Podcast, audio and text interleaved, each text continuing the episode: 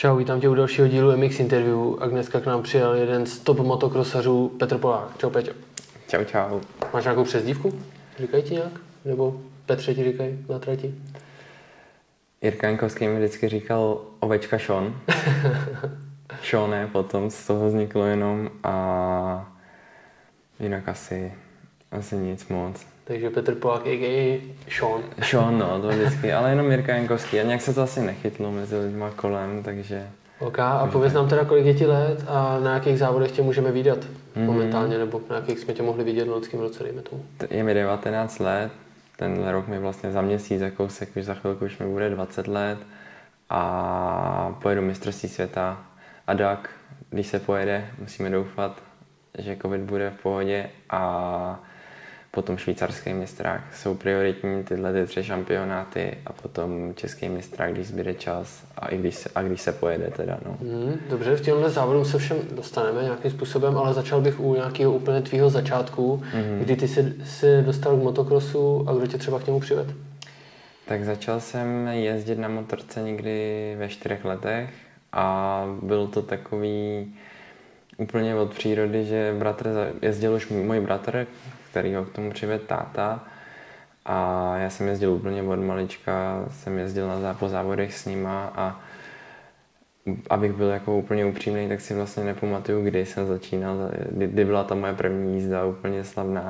Ne, nepamatuju si to, když jsem měl poprvé na motorce, takže, takže hodně brzo to bylo. A začínal jsem jenom tak na takových čínských motorkách, nic moc uh, zajímavého nebo žádný velký investice, jenom tak úplně pro srandu a potom tak nějak jsme se postupem času dostávali k tomu, že jsem někdy kolem, když mi bylo 12 let, tak a jsme se potkali s Honzou Froňkem, který mi umožnil nějakým způsobem nahlídnout do toho, jak, jakým směrem bych se měl vydat a tak nějak jsme začali to dělat trošku víc pořádnějš a byli jsme spolu nějakých pět let, takže jsem tam s ním jsem vlastně ukončil tu svoji kariéru v 65. Začali jsme 85. celou, celý tři roky v 85. jsme byli spolu, potom dva roky a ve 125. Potom poslední rok na 125 jsem jel sám, vlastně neměl jsem žádného kouče, jenom s taťkou a Vrátili jsme se do takových starých kolejí a byl to neskutečně úspěšný rok a do dneška tomu úplně jakoby nerozumím, protože to bylo, asi možná tím to bylo, že to bylo úplně přírodní, ne, nic jsme si nehráli, prostě jsme, prostě jsem to dělal tak nějak od srdce a potom, rok potom jsem jel, měl sezonu první v Grand Prix s Jirkou Jankovským, eh, což byl takový oťukávající se rok a, a, a tak nějak prostě jsem se tam rozkoukal v tom mistrovství světa. Potom jsme se s Jirkou rozešli, protože jsme se v některých věcech nedohodli a pak jsem přešel do toho Yamaha týmu německého STC se to jmenuje nebo STC se jmenuje ta skupina lidí, kteří dělají to týmový zázemí, ale tým se jmenoval XSMXGP, který bohužel měli trošku problémy organizační ke konci sezóny, takže, takže ta sezona nebyla úplně optimální, ale mm, troufnu si říct, že zimní příprava byla jako výborná a na ty první dva závody, než se to zrušilo kvůli covidu, jsem byl, jsem byl připravený jako nikdy předtím ale bohužel jsem to úplně neprodal, protože jsem, jsem padal a měl jsem takový nějaký mm, nebyl jsem úplně vyrovnaný psychicky, nebo jak bych to nazval. Prostě, prostě jsem to nedovez do cíle, neprodal jsem to, co jsem měl v sobě. Já ti do toho trošku skočím. K těmhle těm věcem, jako i všem se nějak postupně dostaneme. Ještě se trošku vrátím úplně zase na ten začátek. Vzpomeneš si třeba na tu svoji první motorku? Jaká to třeba byla, nebo jakou měla barvu? Byl Když to, už si na tu jízdu. Byl to ten uh, Orion čínský, myslím, že je to 7, 75 obsah. Takže to byl čtyřtakt? Čtyřtakt, čtyřtakt, no. A hned jsem řadil, hned úplně první motorka byla s řazením. A byla černá a nic víc si moc nepamatuju. a když jsi dostal teda k nějakým motorkám, jakoby, mm, dejme tomu, já nevím, 65 dvoutakt, já nevím, jestli jsi šel, hodně lidí má KTM nebo mm, Hondy mm. jsou ty první motorky mm. těch kluků. Uh, Jak tam probíhali? Už jste jakoby dělali nějaký tréninky třeba, nebo jezdili jste někam na tratě? Hmm, měli jsme, měl jsem trať eh, doma, vlastně asi dva kilometry od baráku, takže tam jsem strávil úplně nejvíc času ze všech těch mých tréninků a pak jenom tak kolem baráku. Já jsem ze západních Čech, takže Horažďovice, jiní na tyhle ty tratě, které máme za, za, za kopcem a takže ty tréninky, ale nebylo to nějak jako cílený, že bych jezdil rozíšky nebo sprinty a takovéhle věci. Bylo to úplně jako jenom zábava. No. A vzpomeneš si na to, jaká to byla třeba pro tebe změna, když jsi jezdil vlastně na té čínské motorce, to byl čtyřtakt hmm. a pak si šel na dvoutakt, hmm. kde už se teda řadilo na obou, to bylo stejný. Hmm. Tam je změna jako veliká. Hmm. Jak si na to vzpomínáš třeba? Vzpomínám si, asi úplně jsem v té době nevnímal průběh motoru a takovéhle věci, ale věc, kterou jsem vnímal z těch technických záležitostí, byly, bylo pérování, protože všechny ty čínské motorky jsou, to jsou, ty tlumiče jsou tam jenom tak, aby tam něco bylo. takže, takže jsem, to jsem hodně poznal, když jsem měl poprvé na VP tlumičích od KTMky a celkově ta kvalita prostě no, je jinde než ty čínský stroje a od toho se odvíjí ty ceny. No. A pak, když si teda jezdil na ty 65, už dvoutaktní, už si začínal třeba s nějakýma lehkýma závodama, nějaký kapy třeba, nebo si jenom trénoval ještě v té době? Já jsem, já jsem závodil úplně, já si myslím, že třeba od čtyř a půl let jsem závodil, protože bratr závodil a je o čtyři roky starší, takže já jsem jezdil všude, kde jezdil on mm-hmm. a tím pádem já jsem jezdil už i na tom Orionovi, jsem jezdil závody, takže závodím Myslím si, že třeba jenom půl roku jsem jenom jezdil na tréninky, hmm. pak rovnou jsme to dali na závody a jezdím od té doby, no. takže takový ty, my jsme vyrůstali s bráchou u Vaška Wizingru, Bevel, já nevím, jak je celý ten název, prostě tady tenhle ten náš český cup a takže takhle vždycky jsem se zúčastnil. No. A jaký jsi tam dosahoval třeba výsledků úplně, když jsi byl také maličký? No, jezdil jsem vždycky poslední. hodně, hodně daleko poslední. Ale já si musím říct, jako nepamatuju nic z této doby. První roky, který si začínám lehce jako matně pamatovat, si myslím, že je sezona 2008, kdy už jsem dostal první KTM 50. Hmm. Tak tu si lehce pamatuju, ale nic jako extra, že bych měl nějaký, nějaký velký vzpomínky ale vím, že jsem jezdil vždycky poslední do té doby na těch čínských motorkách, nebo hodně vzadu si myslím. A mám jednu takovou, takovou, takový příběh, který všude jakoby vždycky ho zveřejňuju a ví ho hodně lidí, že v Krasovicích na závodech, když jsem jezdil tady na té čínské motorce čtyřtakní, tak jsem mi uprostřed rozjížky začalo chtít jít na záchod, takže jsem to normálně opřel byl strom, došel jsem se vyčurat a pokračoval jsem dál v závodech. a vůbec je trápilo, že ne, jako vůbec ne, vůbec ne. No, v klidu jsem si došel a... A tak to má být. A, pokra- a pokračoval jsem, no. A třeba ze strany táty byl tam na tebe, já nevím, nechci říkat tlak úplně, ale jakoby hnal tě do toho motokrosu, nebo to bylo spíš takovým způsobem, že mm. jestli chceš jezdit, tak jezdí a tebe to bavilo a jezdil si? Hmm, vůbec ne, vůbec mě do toho nehnal, protože uh, já můžu říct, že jsem měl celkem velký štěstí s tím, že jsem byl až druhý, protože on se hodně věcí naučil vlastně bráchou.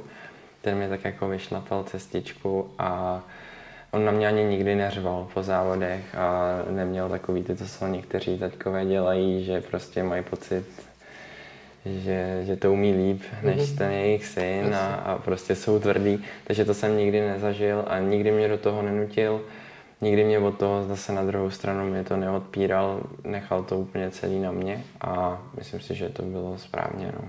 A v kolika letech jsi teda přešel na 85, jestli si vzpomeneš? Byl to rok 2013, takže ve 12. Takže letech. to už si začínal trénovat vlastně pod nějakým vedením trenéra? Jo, jo, jo, s tím, když vlastně no, to bylo 2012, jsem byl mistr republiky v 65. V té době v Jiníně na mistráku za mnou přišel ten Honza Froněk a nabít mi tenkrát nějakou tu spolupráci, kdy e, do toho vkládal určitý nějaký finance, určitý pán a nastartoval takový program týmu, ve kterým jsem byl ještě s Krištofem Koublem, který teďka je super endurák. A Takže tam to začalo, to jsem byl na 65 a vlastně do toho týmu jsem vstupoval už jakoby na 85 hmm. do roku 2003. A jak funguje třeba v tomhle tom věku tahle spolupráce, kdy ty vlastně chodíš do školy, hmm. teď bys měl jezdit takový profi motocross hmm. už v téhle době, jak se to zvládalo? Bydlel jsi třeba doma, nebo někteří kluci třeba, nevím, Filip Podmol mi vyprávěl, že bydlel hmm. s těma klukama, tak jak jsi to měl ty?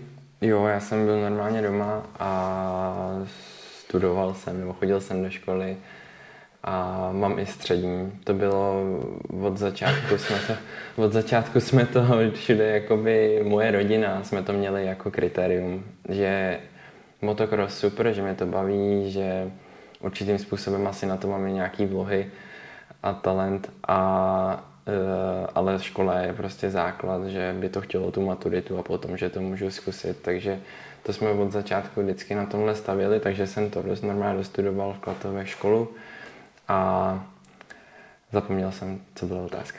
85. řešíme teďka toho trenéra vlastně, eh, jak se ti u něj trénovalo, dejme tomu, jo, jak super, vás trénoval super. celkově, bylo to, jak to, to vypadalo. To, za tuhle příležitost jsem neskutečně rád a Honzovi bych chtěl moc poděkovat, že to tenkrát takhle nějakým způsobem dal dokupy.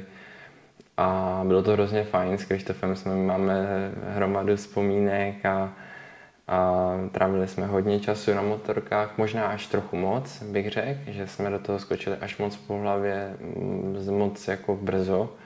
Když se koukne třeba na Liama Everce, který oni zdá se na pohled takhle zvenku, to vypadá, jak kdyby nikam nechvátali, ale oni jenom nestratí ani minutu času. Mm. A to je si myslím strašně důležitý, no, že potom ten člověk není vyhořelý. Já si myslím, že třeba i ty trenéři se nějakým postupem času taky vyvíjejí a přicházejí třeba na takovéhle nové věci, které začnou praktikovat třeba u nějakých mladších kluků. Přesně tak, no. si myslím, že by to mohlo jít. A co se týká teda těch 85, jaký závody si začínal objíždět? Jezdil si český mistrák nebo jezdil si Český. i někam jinam jako do zahraničí třeba zkoušet závody? Byl jsi to blízko do Rakouska? Hmm, hmm. V Rakousku jsem byl párkrát, ale tam, že tam vždycky byl teda Rendahofer, se kterým jsme se scházeli úplně od malička, vždycky jsme spolu závodili, ale tím, že v Rakousku ten motocross, byť je to zvláštní, je na nižší úrovni než tady u nás, nebo minimálně ty tratě, tak jsme tam moc nejezdili, mm-hmm. protože nějakým způsobem to nebylo zajímavé pro nás a asi i daleko to bylo, takže v tom roce 2013 jsem poprvé jel Adak, tím, že jsem vlastně z Klatov, tak jsme měli to vždycky kousek na, na ty závody a takže Adák, český mistrák, potom i seniorský mistrák už jsme zkoušeli občas, ale 2013 jsem ještě v létě skočil zpátky na 65 do Jinína na mistrovství světa juniorů, kde vlastně se to povedlo, vyšlo to tenkrát, že jsme jako tým byli právě s Filipem Podmolu, jsme byli druhý a já jsem dojel třetí celkově ten den, takže takže super. Ale je to hrozně složitý to hodnotit, protože jak je ten to juniorský mistrovství světa je jednodenní nebo prostě jeden závod tak je to kort v případě těch dětí si myslím strašně složitý, aby se jim to povedlo všem. Určitě, no, tam aby vydali, věcí tam hraje roli. Prostě. Aby vydali to, to nejlepší ze sebe, co umí v ten jeden den, tak to se stane si myslím jenom tak 20, 20 prostě čtvrtce těch lidí, co se tam přijedou zúčastnit. Tak vám se to celkově povedlo, bych řekl teda, jo, jako, že druhý místo je krásný. A co se týká teda těch 85, objížděl si teda Adak a takovýhle, mm. jak se ti vedlo celkově už v těchto těch závodech, tam už si nejezdil poslední podle mě. No, ten první, ten první rok na té 85 jsem se pravidelně kvalifikoval na tom Adaku a tak nějak lehce body, no. Byl jsem tam vždycky mezi 15. a 20. místem a takže to byl, to byl takový rok jenom na to se oťuknout. A, a, a, takže tak, no. A v Čechách nevím přesně kolikátej jsem skončil, ale myslím si někde kolem pátého místa, mm-hmm. protože odcházela tam jsem závodil, to byla generace ještě Kuby Terešáka, ten měl poslední sezonu na 85. A Ríša Šikyňa, myslím, že tam byl tenkrát taky ještě, a teďka si zrovna nespomenu na tu generaci, eh, Denis Poláš a tyhle ty kluci, ty byly v té době, když jsem, když jsem začínal ještě, tak byli rychlejší, takže jsem tam někde šestý, pátý, šestý, sedmý jsem se tam pohyboval ty kluci, co jsou kolem roku 2000 narozený, tak si myslím, že bylo hodně silný a hodně jich jezdí i do teďka mm. a mají i docela mm. výsledky, si myslím. Jo, jo. A Co se týká teda ještě těch závodů, vlastně ten ADAC a tohle, tak stalo se ti někdy, že jsi tam třeba nekvalifikoval? Ten první rok, si my, já nevím přesně, kolik bylo závodů, ale dejme tomu ze sedmi závodů si myslím, že jsme jeli dvakrát domů, že se to dvakrát nevyšlo. Jaký to byl pocit pro tebe? No, hrozně špatný. A ještě jak se jede na Daku a ta last chance, což je vlastně nejdřív se jede kvalifikace na rychlý kolo a potom se jede last chance normálně jako závod.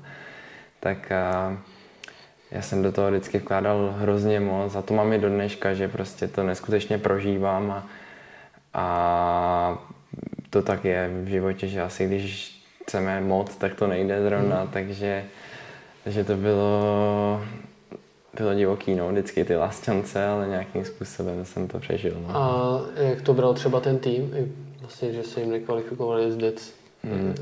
Ten, ten... Odnesl to nějakým způsobem, nebo to vzali tak, jako, že to je prostě zkušenost do života? Brali to ten první rok, tenhle ten rok, co jsme se tam takhle účastnili, tak to brali jako, jako zkušenosti a vůbec na mě nebyl vyvíjený žádný tlak a bylo to všechno úplně v klídku. To je dobře, že to neodradí toho člověka. No, že to, to, to si myslím, všechno byly klíčové jako situace a přístup, který mi byl, takhle mi lidi dávali, který potom měl dopad na to, co se dělo v budoucnosti. A na té 85 si jezdil pět let, si říkal? Ne, ne, tři roky. Tři roky? Tři roky, 2013, 14 a 15. A pak si teda přišel na... Na Dvácu, na 125, tam zase tři roky. A v té 125, ještě když to vezmeme, jaký byl ten přechod na tu velkou motorku, že to už je na velkých kolech, že jo, velká hmm, motorka. Hmm, hmm. Z 85 na 125. Jak si vzpomeneš eh, na tenhle přechod vlastně?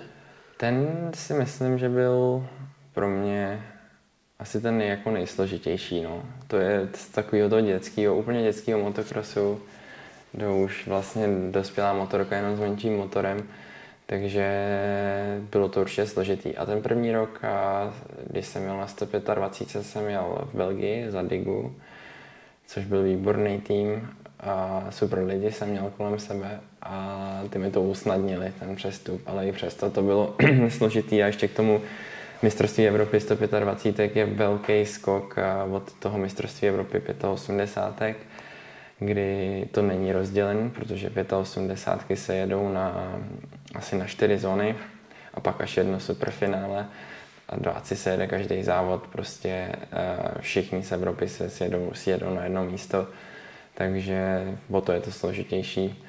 Určitě to byl těžký rok, ale zase mi dal asi zkušenosti do budoucna. No.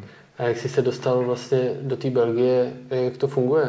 Vlastně jsi z Klatov, dejme tomu, hmm, můžeme říct, hmm jak se takový kluk jako ty, teďka přemýšlím, kolik ti bylo v té době, no, 15, dejme tomu, 15, no. jak se dostal do té Belgie a jak to celkově bylo třeba s rodičema, nebo jestli jste se mhm, mhm. přesouvali všichni, tohle by mě zajímalo. My jsme tam s tím Honzou Froňkem jezdili pravidelně na tréninky, takže možná tím jsem asi přišel tím lidem do nějakého podvědomí. A potom měl jsem, povedlo se mi ten rok 2015 na 85 jet eh, si myslím celkem na dobré úrovni, kdy jsem ve Španělsku na mistrovství světa vlastně ve druhé rozjížďce mm, jsem dal holešot, ale bohužel ve druhém kole mě úplně odešla zadní brzda a dojel jsem bez zadní brzdy druhý. V první rozjížďku jsem teda jsem pokazil, takže jsem byl asi jedenáctý, takže mi to dalo celkově čtvrtý místo, což byla velká škoda, protože ten den, zase to takhle říkám, ten den, protože se to jede zase jenom jeden závod za rok, jsem měl na to, byl jsem, troufnu si říct, jeden z těch nejrychlejších, takže tam na to bylo nějaký, nějaký velký výsledek, ale bohužel takhle se to sešlo špatně.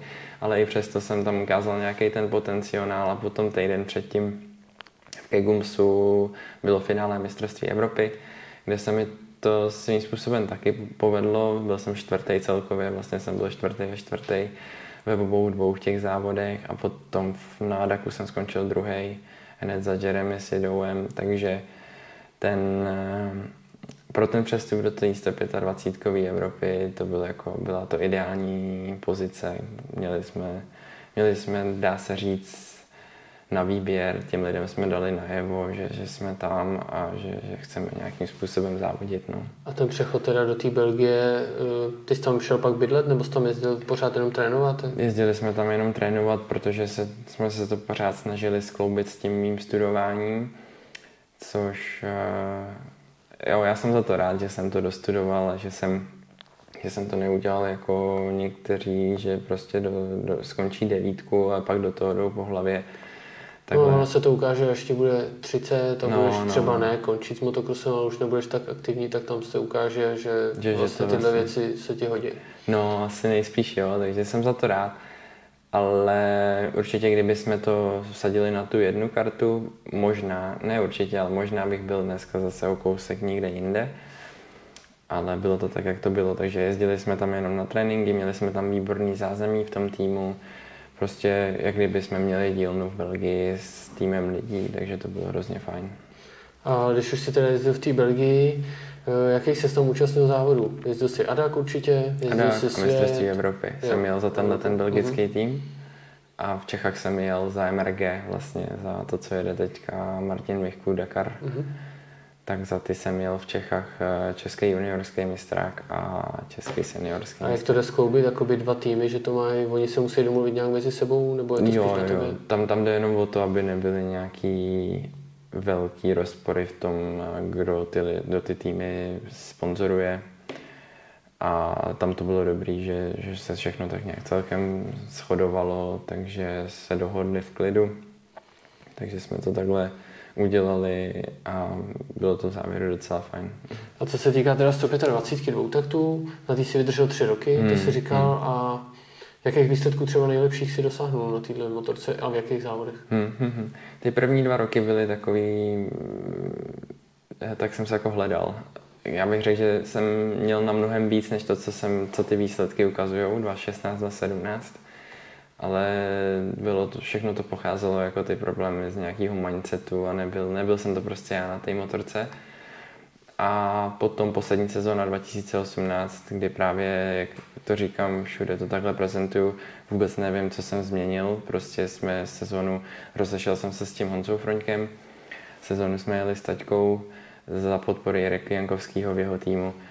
A ne, že bych do toho nedával nějak nějak jako moc energie, ale mě to teďka zpětně, když se na to podívám, přijde, jak kdybych prostě všechno nechal plynout. A ta sezóna vyšla úplně neskutečně vlastně do posledního závodu Fasenu, mistrovství Evropy jsem byl druhý. Bylo tam furt šance na to být mistr Evropy. Bohužel, tam jsem to úplně neustál. takže nás tam bylo asi pět prostě v 15 bodech, takže jsem skončil šestý.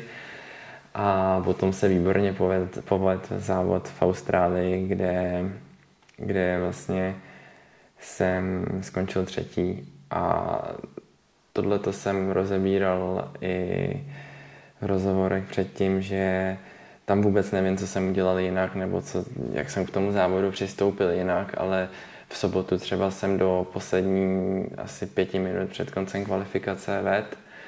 A Přitom mě připadalo, jak kdybych se vozil na té trati, kdybych nedělal nic extra, kdybych prostě, a vůbec jsem, jenom jsem si to tak nějak užíval, to tam padalo dobře do těch zatáček a, a ono z toho vypadlo tohleto, no. Takže je to zajímavý, je to zajímavý. Myslíš, že by to, to mohlo být třeba nějakou jako psychikou, jako by třeba tvojí, nebo je to celkový pohled, já nevím. Je to možný, no. že člověk jako chce tolik, že kolikrát je to jakoby Přes až asi moc. tohle je to nej, s čím se si myslím každý závodník po, po, jako takhle s tím potýká nejčastěji. No. Že takový, ty, no. takový ty závodníci, kteří vlastně jim na tom úplně nezáleží, nebo jak to říct, jsou takový volnomyšlenkáři, mm.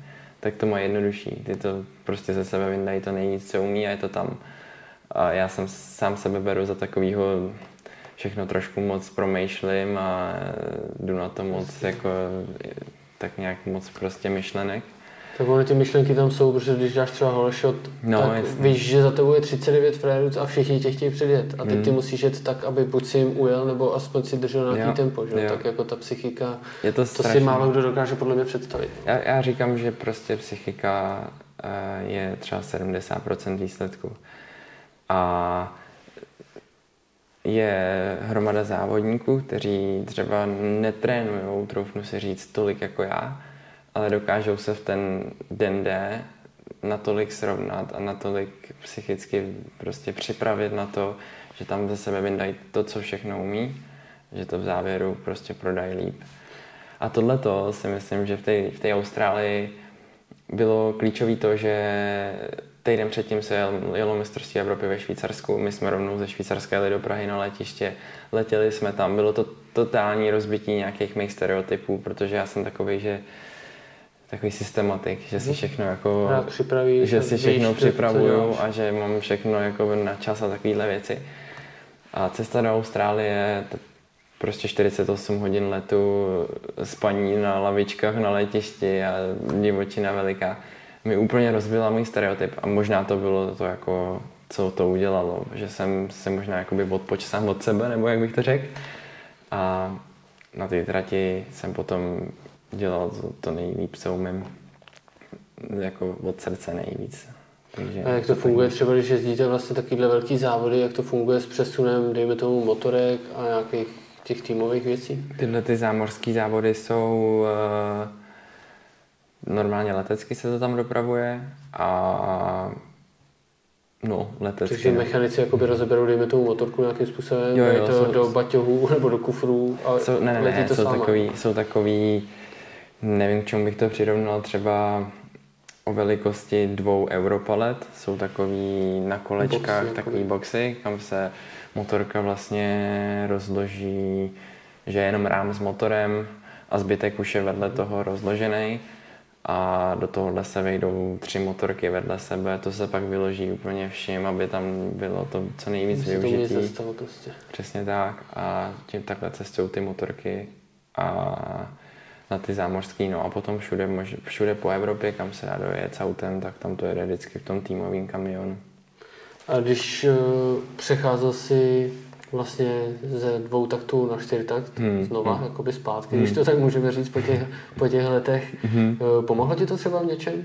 Zlepšil jo, jo, jo, jo. To byl zase ten rok 2018, kdy jsem, já už jsem vlastně kombinoval ty dvě motorky, že jsem měl Adak a český mistrák na dvě pady a jenom Evropu jsem měl na dváce a neskutečně mi to pomohlo, protože jsem u obou dvou těch motorek našel to jejich kouzlo. U té 125 to, že je to lehká motorka, nebrzdí motorem, a můžeš si s ní dělat, co chceš, prostě dejme tomu skoro, jo, že to že je opravdu lehonká motorka. U čtyřtaktu zase dobrý spodek u toho motoru, že to hned jede, nemusíš tolik řadit a brzdí to zase na druhou stranu tím kolem, když ubereš.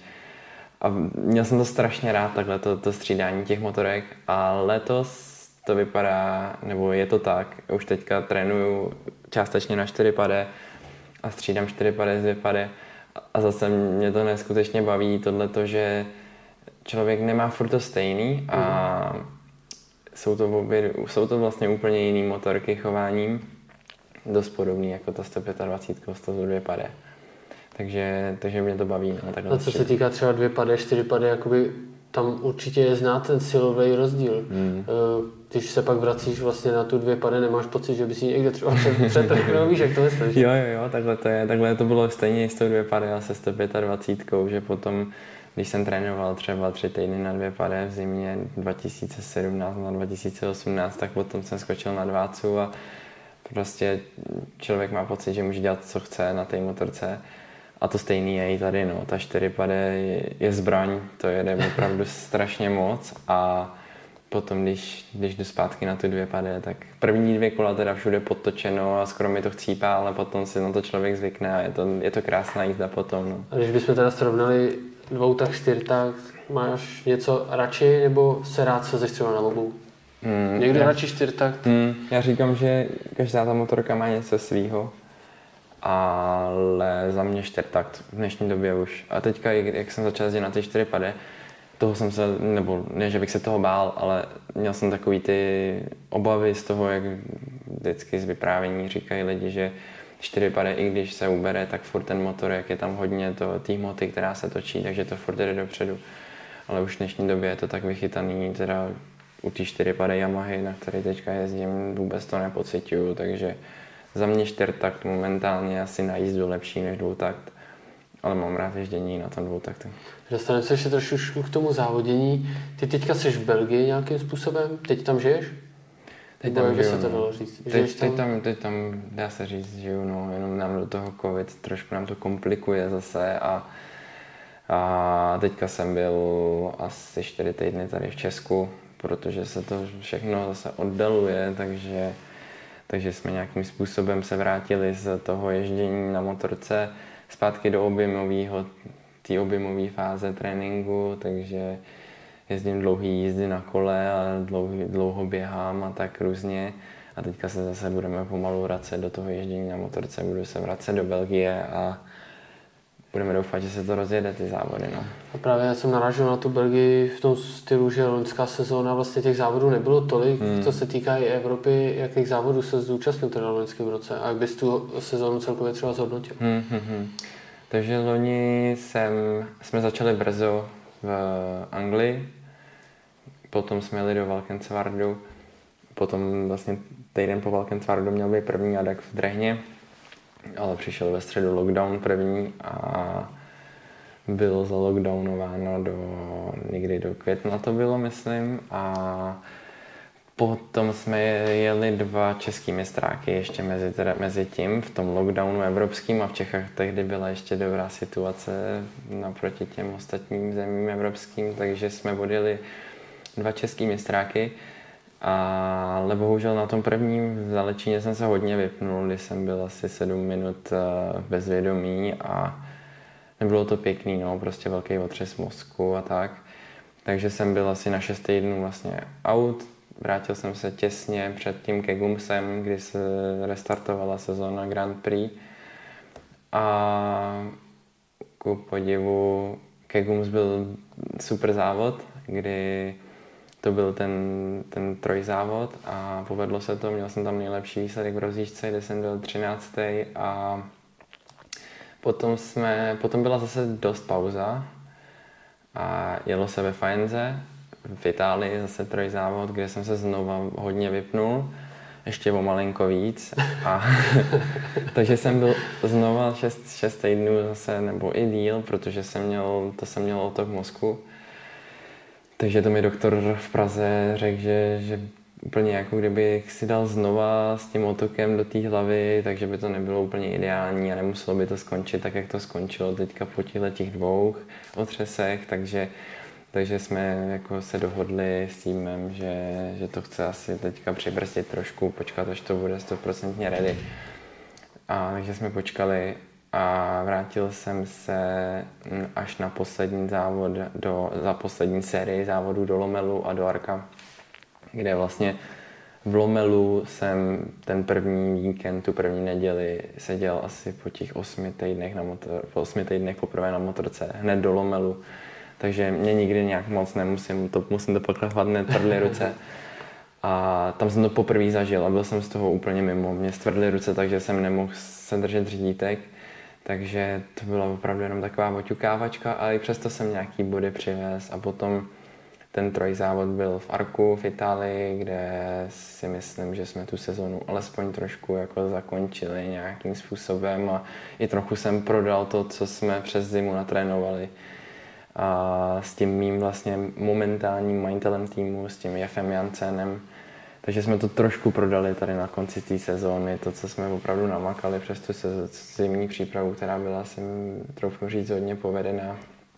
Takže jsme to lehce tam takhle prodali a tak nějak jsem dozávodil sezónu. Moc jsem to nenazávodil, když to asi 11 nebo 12 závodů, což oproti sezónám předtím, kdy jsem v průměru vždycky jezdil třeba 25 až 30 mhm. závodů ročně, bylo hodně málo. No. A jak to teda potom funguje, když vlastně jedeš třeba si zmiňoval dva mistráky ze sedmi odjetých, mm-hmm. tak potom vlastně ty si tam třeba získal nějaký body, ale v tom celkovém bodování potom jako by se tom ztratil třeba z té první mm, patnáctky, mm, mm. tak eh, ne úplně jaký to má význam, ale že co vám to jakoby dá třeba, hmm. že jedete sem na ten závod? Je to třeba i nějaký zviditelnění, že tady ještě jako jezdíš nebo víš? Hmm. Jak to no tady loni to bylo konkrétně kvůli tomu, že byl právě ten covid a tady u nás byla ta dobrá situace pořád, takže jsme Eh, tím vyplnili tu pauzu Jo.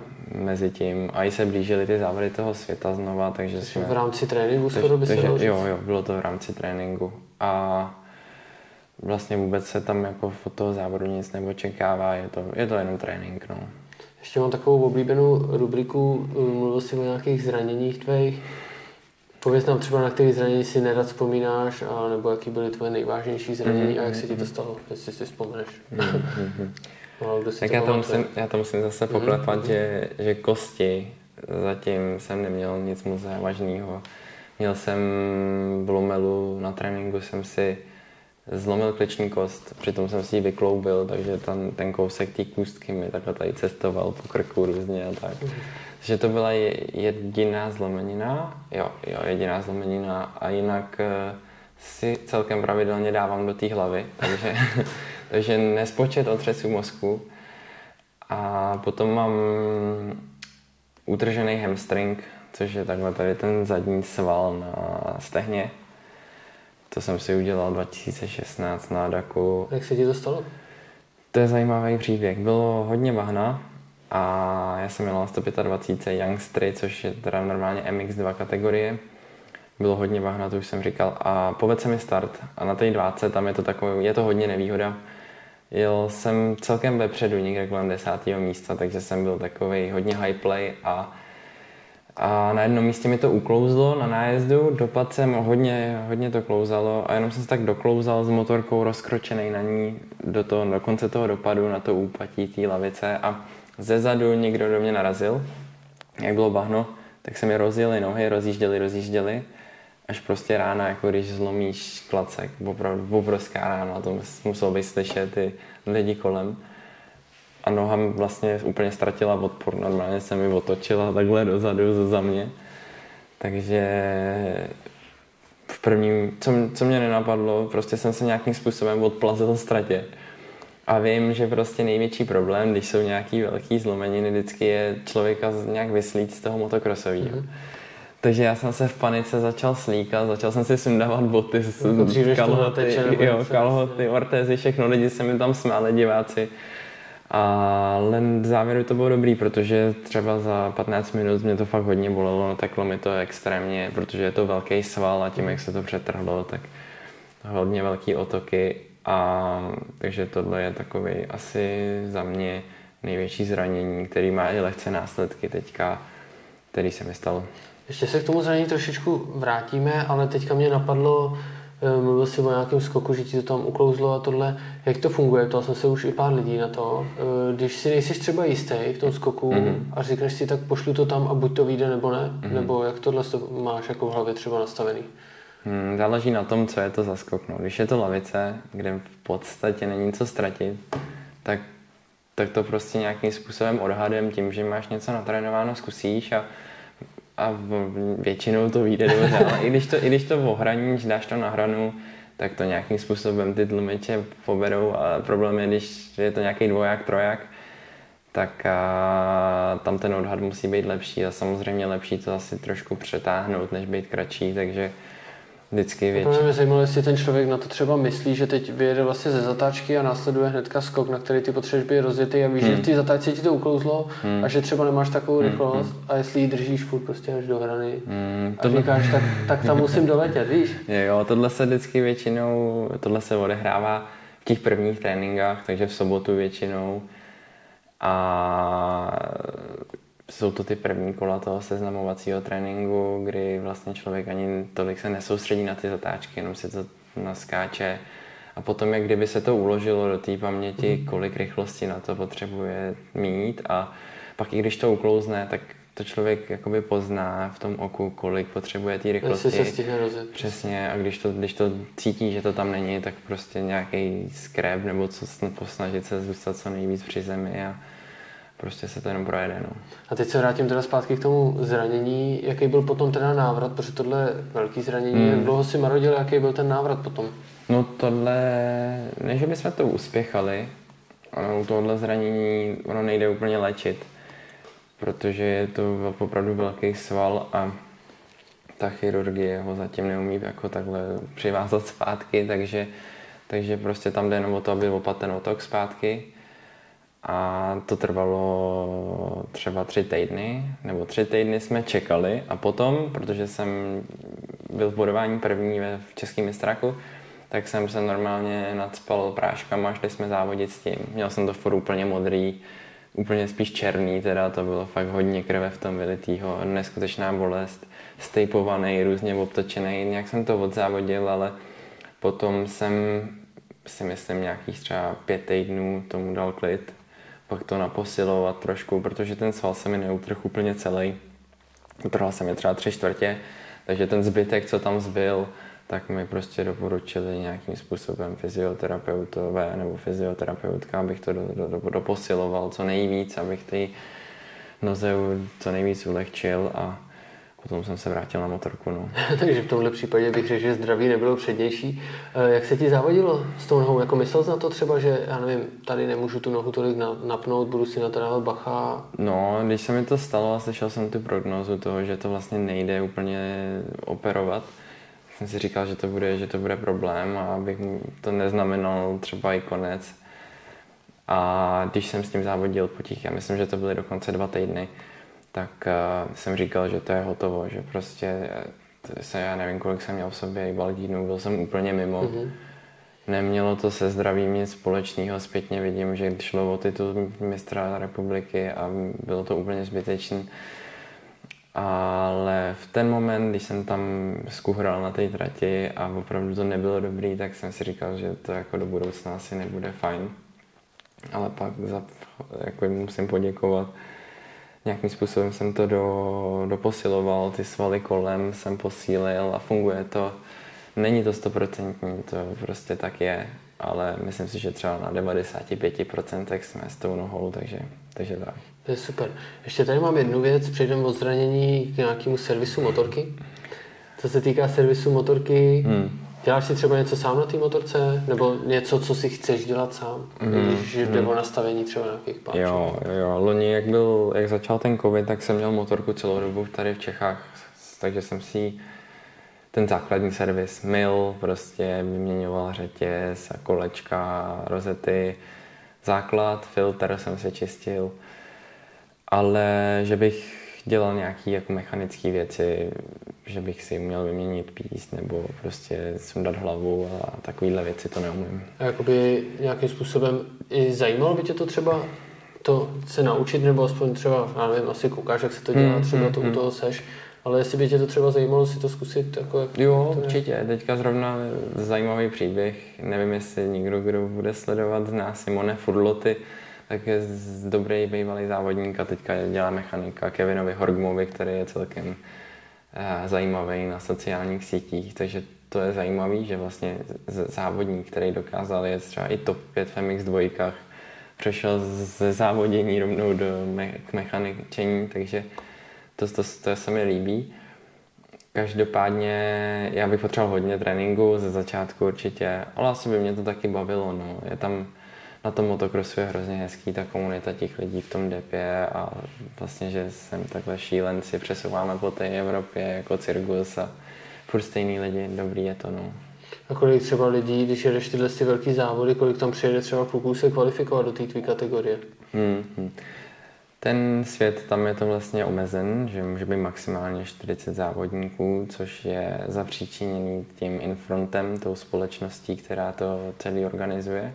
Lidi si je vybírají, ty závodníky, nebo jak to je? Nebo a... tě musí přihlásit dostatečně dopředu? Nebo? Tam jde o to, že musí být zakoupená licence, která stojí dost peněz, takže ještě se, nebo vlastně v podstatě už se to děje, že je přetlak, teďka covidem asi to zase bude opadávat, ale v té první sezóně, kdy jsem jel s tím Jirkou Jankovským, tak byl dokonce přetlak a bylo víc lidí, kteří byli, kteří dokázali sehnat ty finance na to, to, za, na to, to uplatit takže potom rozhodovali, potom si vybírali podle toho, jaký má ten závodník eh, minulost, jak je perspektivní, jak je zajímavý mediálně, což je nej, jako pro ně nejzajímavější a nejdůležitější, bohužel. Bohudík. A co se týká třeba nějakých sponzorů, eh, zastřešují ty sponzoři vlastně celý ten váš tým nějakým způsobem, nebo máš i svoje osobní, který si ty můžeš jako vzít mm, sebou? Mm, mm. Uh, mám, ten tým má jak bych to nazval, erární. Prostě, erární, svoje prostě. Svoje, které vlastně se týkají všech v tom týmu. A potom já mám pět místeček na drezova po motorce, který můžou být jenom mý mm. jako privátní. A jak se schání tyhle sponzoři, nebo už máš třeba nějaký stálý, kterým věříš a jsi s ním spokojený? Můžeš je klidně zmínit? Tak můj nejstálejší partner je Autoklub České republiky, kde jsem vlastně členem toho Czech Talent týmu. Takže ty tam mají tu nejpre, to nejprestižnější místo, to největší.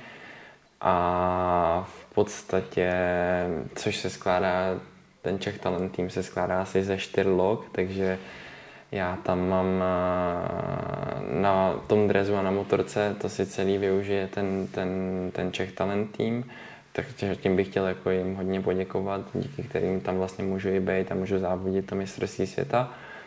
A potom uh, jsou mý privátní partneři, který já mám letos budu mít na helmě a kterým který vlastně já je, je propaguju na sociálních sítích a snažím se tak i různě prostě doporučeníma, tak různě, kde je to vlastně zupema, kteří se zabývají nějakýma, nějakýma mm, výliskama a různýma takovýma věcma jako kovo.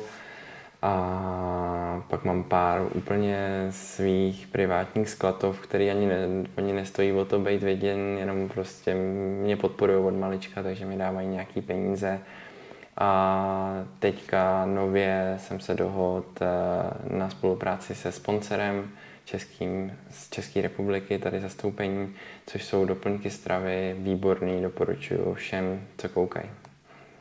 Takže a... tohle je takhle asi takhle z těch privátních všechno. Zmínil si tu helmu a by mě zajímalo, protože ty hodně padáš na tu helmu, když jsme se tady bavili, byly třeba nějaké doby, kdy jsi třeba testoval nějaký helmy, které by ti třeba seděly hmm. a jezdit jako ty, profesionál na vysoký úrovni, mm, mm. poznáš třeba nebo vadí ti, když je nějaká helma třeba těžší, nebo mm. víš, že jakoby dneska máš cenu a ty levnější jsou takový těžší, mm. že jo?